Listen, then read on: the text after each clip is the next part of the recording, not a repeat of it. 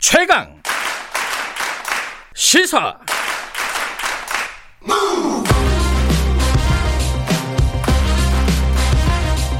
지금 여러분께서는 김경래 기자의 최강 시사를 듣고 계십니다. 네, 추미애 장관이 어. 그 본이 그러니까 지금 현재 검찰 개혁 과정 혹은 뭐 수사 지휘권 뭐 이런 부분에 대해서 비판을 한 일선 검사 평검사를 뭐 지목을 해가지고 이 좌표를 찍어서 이렇게 한 거 아니냐라는 뭐 내부적인 반발이 좀 있는 것 같습니다. 그래서 검사들의 댓글들 뭐, 뭐 게시판 글들이 이어지고 있는데 이거를 일각에서는 검난이다. 뭐 이렇게 표현을 하고 있고요. 뭐 댓글들이 몇백 개다 뭐 이런 보도들도 계속 나오고 있고. 이게 검사들이 검찰 내부에서 실제로 지금의 지금 현 정부의 검찰 개혁 방향 그리고 뭐 지금 어 계속되고 있는 어떤 갈등 상황 이런 것들을 어떻게 보고 있는지 그게 궁금합니다. 검사들하고 직접 인터뷰를 하면 좋겠지만은 검사들이 인터뷰를 잘 안 하니까 어 오늘은 이 검사들에 대해서 비판적인 얘기를 계속 말씀을 하고 계신 분입니다. 검사 출신이기도 하고요. 지금은 변호사시죠. 이현주 변호사와 함께 이 얘기 좀 나눠보도록 하겠습니다. 스튜디오에 모셨습니다. 안녕하세요. 예, 안녕하세요. 예, 마이크 좀 가까이 대시면 감사하겠습니다. 네. 어, 이현주 변호사님은 아마 검사 출신이시고 이제 퇴임을 해서 예. 어, 변호사를 하시고 형사 사건을 주로 하시나요? 지금은 어떤 어떤 사건 많이 하세요? 제가 이렇게 네. 검찰에 비판적이면서 형사 사건을 할 수가 없겠지요. 제 피의자 당장 구속되고 그러죠. 아, 아니 뭐 그러기 하겠어요. 검찰이 어. 아닌가요? 음. 어. 어쨌든 안 옵니다 형사사건. 아, 지금 형사 사건을 안 하시니까 그래도 조금 자유롭게 말씀하실 수 있는 측면도 좀 있겠네요. 어, 어 그럼 본인도 전관 아니에요? 전관 변호사 맨날 비판하시잖아요. 보통 전관은 유효 기간이 있죠. 유효 왜냐하면 기간? 새로운 정관이 쏟아지니까 음. 1년 길어야 2, 3년. 음. 주변에서 네, 그, 그 아무리 그래도 좀 걱정하는 사람들 많지 않아요? 이렇게 검사들 검찰에 대해서 비판적인 목소리를 자꾸 내면은 음. 이 동네 그러니까 검찰 그러니까 법조인 바닥도 좁잖아요. 음. 근데 그 바닥에서 어, 왕따 당하는 거 아니냐? 어 근데 처음엔 저도 겁이 났는데 네. 네. 가면 갈수록 간이 커지는 거더라고요. 네, 여기까지 해봐도 뭐 일이 없구나 이러면 또 수익 음. 올라가고 그렇게 되더라고요. 그래요. 뭐 요번 얘기들도 할 얘기 많으니까 얘기로 들어가면은 지금 추미애 장관을 비판하는 어 글들이 이제 몇 개가 올라간 거잖아요. 검찰 내부 네. 뭐 이프로스라는 게시판에. 그런데 이게 조회수가 엄청나고 뭐 몇만 건, 뭐 5만 건. 그러니까 검사 수가 따져 보면은 지금 뭐 현직 검사가 한 2천 명 좀 넘는다는 거 아니에요, 네, 그죠? 근데 조회수가 한 5만 건, 댓글이 뭐 300개 넘게 달렸다. 이건 뭐 어떤 데는 또 더 많기도 한데 이거 제가 직접 못 보니까 어 이거 좀 심각한 거 아니냐 이런 경우가 있었냐 초유의 상황 아니냐 이렇게 보는 쪽도 있더라고요. 어떻게 보세요? 저는 검사들의 댓글 놀이에 불과하다고 봅니다. 자기네들끼리 그 안에서 와글와글 하는 댓글 놀이. 예. 음. 그 집단 항명으로 사직이나 뭐 평검사 회의에 예. 이르기 전까지는 뭐 그런 집단 행동으로 나가기 전까지는 자기네들 게시판에서 주거니 받거니 댓글놀이 하는 게 무슨 파급력이 있겠습니까? 음. 이 보수 언론들이 조중동이 뭐 검난이라고 얘기하는 건 희망 사항이죠. 그러니까 희망사항. 예, 어. 이때까지 그 2020년 2월, 2020년 8월에 뭐 추미애 장관의 검찰 인사를 뭐윤 서결 총장의 수족을 잘랐다. 뭐 음. 윤석열 죽이기다. 그리고 지휘권 행사에 대해서도 검찰 정치가 검찰을 장악하려고 한다. 음. 이런 프레임이었는데 이 사태에 있어서도 음 이게 이 정권을 흔드는 진앙의 진원지가 되기를 바라는 그런 희망사항이라고 저는 봅니다. 음, 그러니까 밖에서 키우는 경향이 더 있다 이런 말씀이시네요. 네, 언론이나 이런 쪽에서 생각합니다. 그래도 객관적인 숫자, 이 숫자 좋아하잖아요. 또 기자들. 네. 이뭐 댓글 숫자라든가 조회수 음. 숫자라든가 특히 조선일보가 좋아하는 것 같은데 그 숫자는 좀 많긴 많은 거 아니에요? 숫자는 상당히 많다고 할 수 있는데 이게 하나는 보셔야 될 게 2012년 검난 전에 익명 음. 게시판이라는 걸 열었어요. 네. 10월 해서 그때 너무나 뜨거워서 한 한 달 만에 닫고 말았는데 네.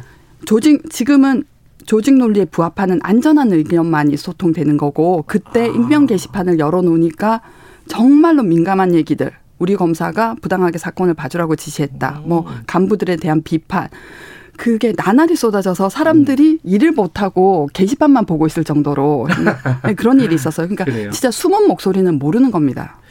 근데 지금 이제 검사들이 어 뭐 그 숫자 비율이야 뭐 일일이 따져볼 수는 없겠지만은 예. 어, 주로 이제 얘기하는 게 추미애 장관의 수사 지휘권이나 이런 예, 부분들을 맞습니다. 비판을 하는 거잖아요. 예. 근데 그런 검사들을 어, 용기 있는 검사다. 예. 어, 그리고 뭐 신문에 보면 이제 검찰 관계자, 그 누군지 잘 예, 모르겠지만 예. 검찰 관계자에 따르면 잘 테면 잘라봐라. 예. 이런 심장이다. 평균 사람들이. 예. 그러니까 되게 용기 있는 검사들. 예. 그러니까 어떤 불의에 항거하는 검사들 이렇게 얘기하는 쪽이 있단 말이에요. 이런 시각에 대해서는 어떻게 생각하십니까? 저는 얼토당토하는 얘기라고 생각해요. 왜 그래요, 그거는?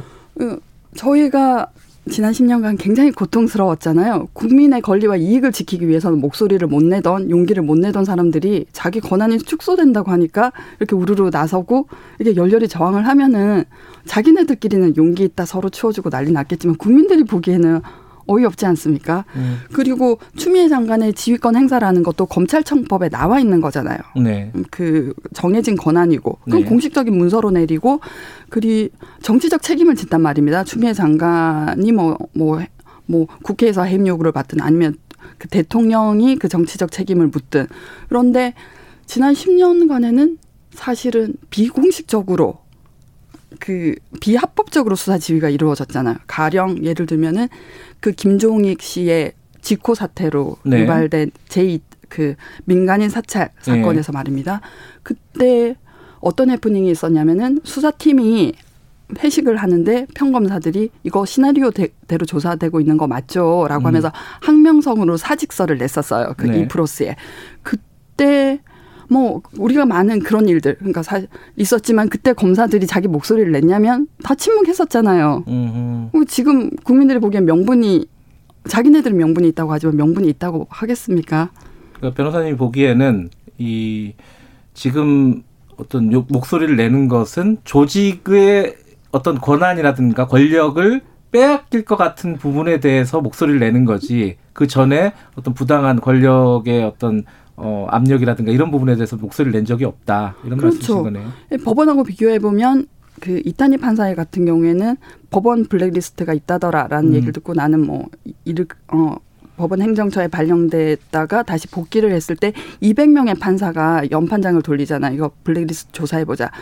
그럼 그러니까 법원은 적어도 희망이 있는데 검찰은 희망이 어 국민이 보기에는 예 오히려 국민을 핍박하는데 앞장섰던 기관인데 지금 이렇게 나오면은 뭐 신뢰가 예, 그들이 주장하는 것에 대해서 신뢰를 음. 실어주지 않는다고 저는 생각해요.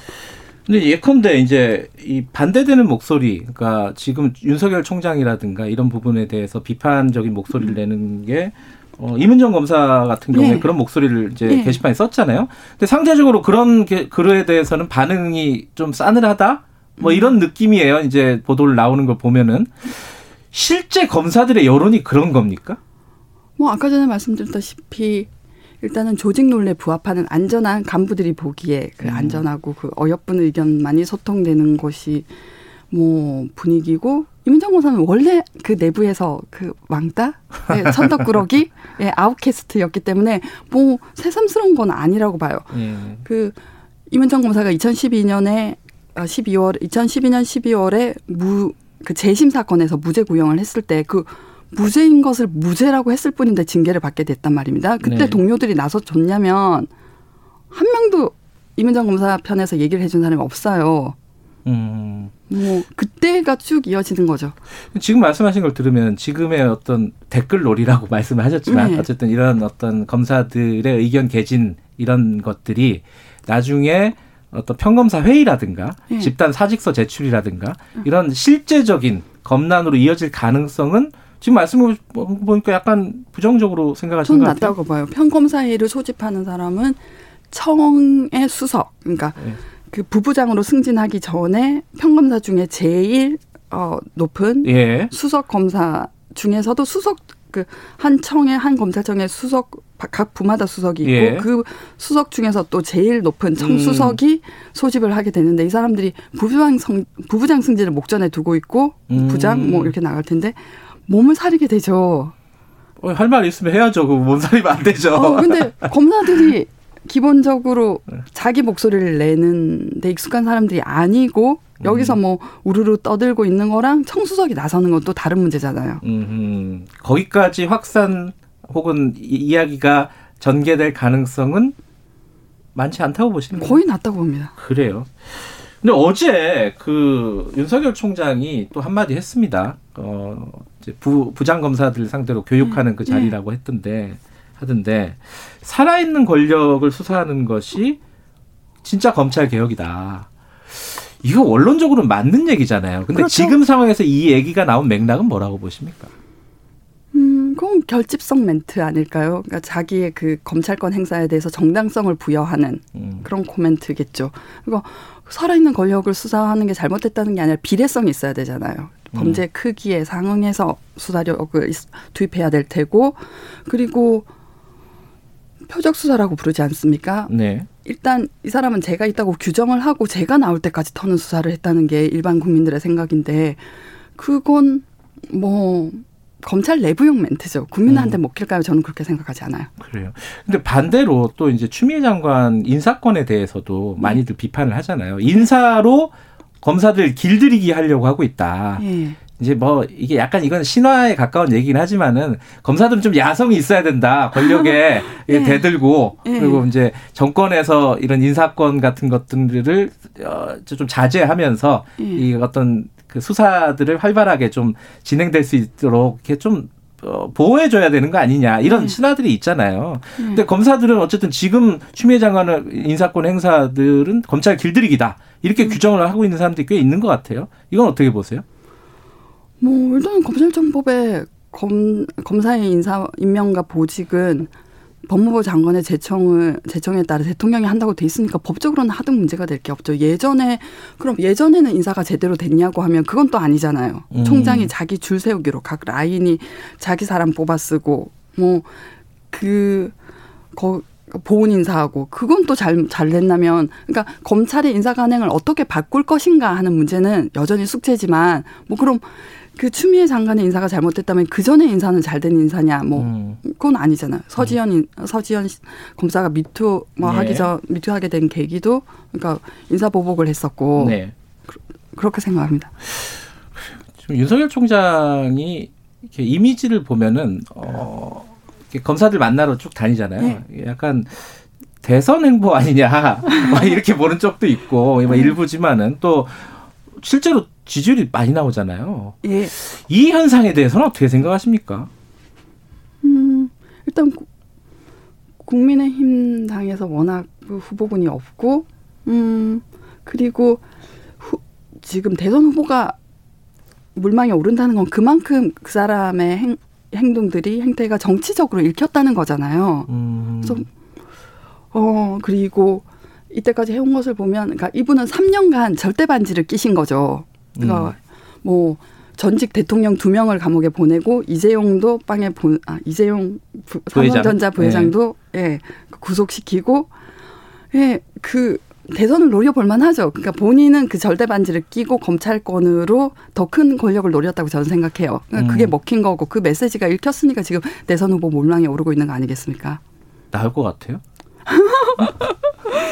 그건 뭐 국민의힘 당에서 예 결정할 거지만 음 어쨌든 굉장히 위험한 행보죠. 왜냐면은 그 국감장에서도 뭐 후에 국민을 위해서 봉사하겠다라고 했는데 그건 그 메시지는 보면은 그럼 이때까지 해온 것들이 다 자기가 검찰권을 이용해서 정치적 지형을 인위적으로 만들기 위한 시도가 아니었느냐라는 오해를 받을 수 있고 앞으로의 행보도 그렇게 읽힐 테니까 저는 역대 가장 위험한 검찰총장이라고 생각합니다.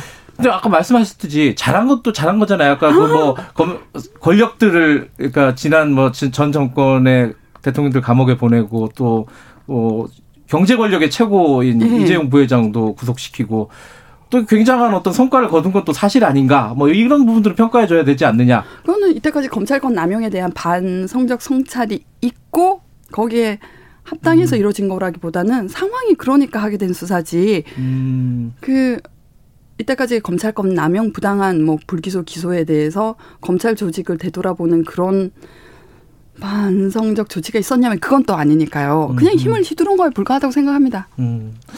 뭐 시간이 이게 이 얘기를 깊이 있게 얘기는 못하겠지만은 지금 항상 이제 변호사님께서 지적하시는 부분들이 어, 어떤 편의적인 수사 그리고 선별적인 수사, 선택적인 네. 수사, 뭐 기소권 남용 어, 이런 부분들 기소 독점주의에 네. 대한 어떤 반성 이런 부분들을 많이 말씀하셨는데 지금 정부의 검찰 개혁 방향이 그런 것들을 해소하는 방향으로 가고 있다고 보세요? 음, 제가 거기에 대해서 깊이 얘기할 만큼 뭐 네. 어, 공부를 한 사람은 아닌데 일단 한 걸음 떼는 게 중요하니까요. 네. 뭐 어, 검경 수사권 조정이나 공수처나 네. 사실 2000년대 초반부터 논의되던 건데 네. 계속 발목껴 있었단 말입니다. 일단 해보고 고칠 점이 있으면 뭐 수정하고 나가는 거지 처음부터 완벽한 안을 내는 건 불가능하다고 생각해요. 그래요.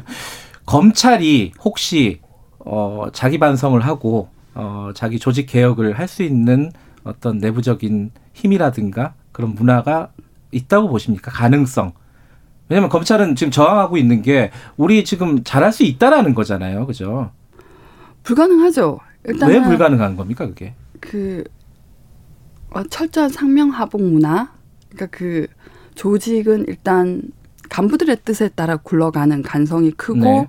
어 그럼 간부들은 곧 그 퇴직을 앞두신 분, 변호사 네. 개업을 앞두신 분이잖아요. 그 사실 내부에서는 어떻게 얘기하냐면 내가 이때까지 검찰 선배들의 사건을 변호사가 되어 오는 음. 검찰 선배들의 사건을 봐줘서 개를 부어놨는데 적금을 타 어, 적금을 음. 부어놨는데 나는 못 타먹게 된 상황 아니냐 이렇게 말씀을 하신단 말입니다. 그 솔직하게는 이렇게 얘기하는데 그럼 그분들의 이익에 추동되는 방향으로 조직이 나가게 돼 있지. 지금 알겠습니다. 예. 여기까지 들어야겠고 이 얘기는 다음에 한 번 더 하죠. 뭐. 예. 이현주 변호사였습니다. 일부 여기까지 할게요.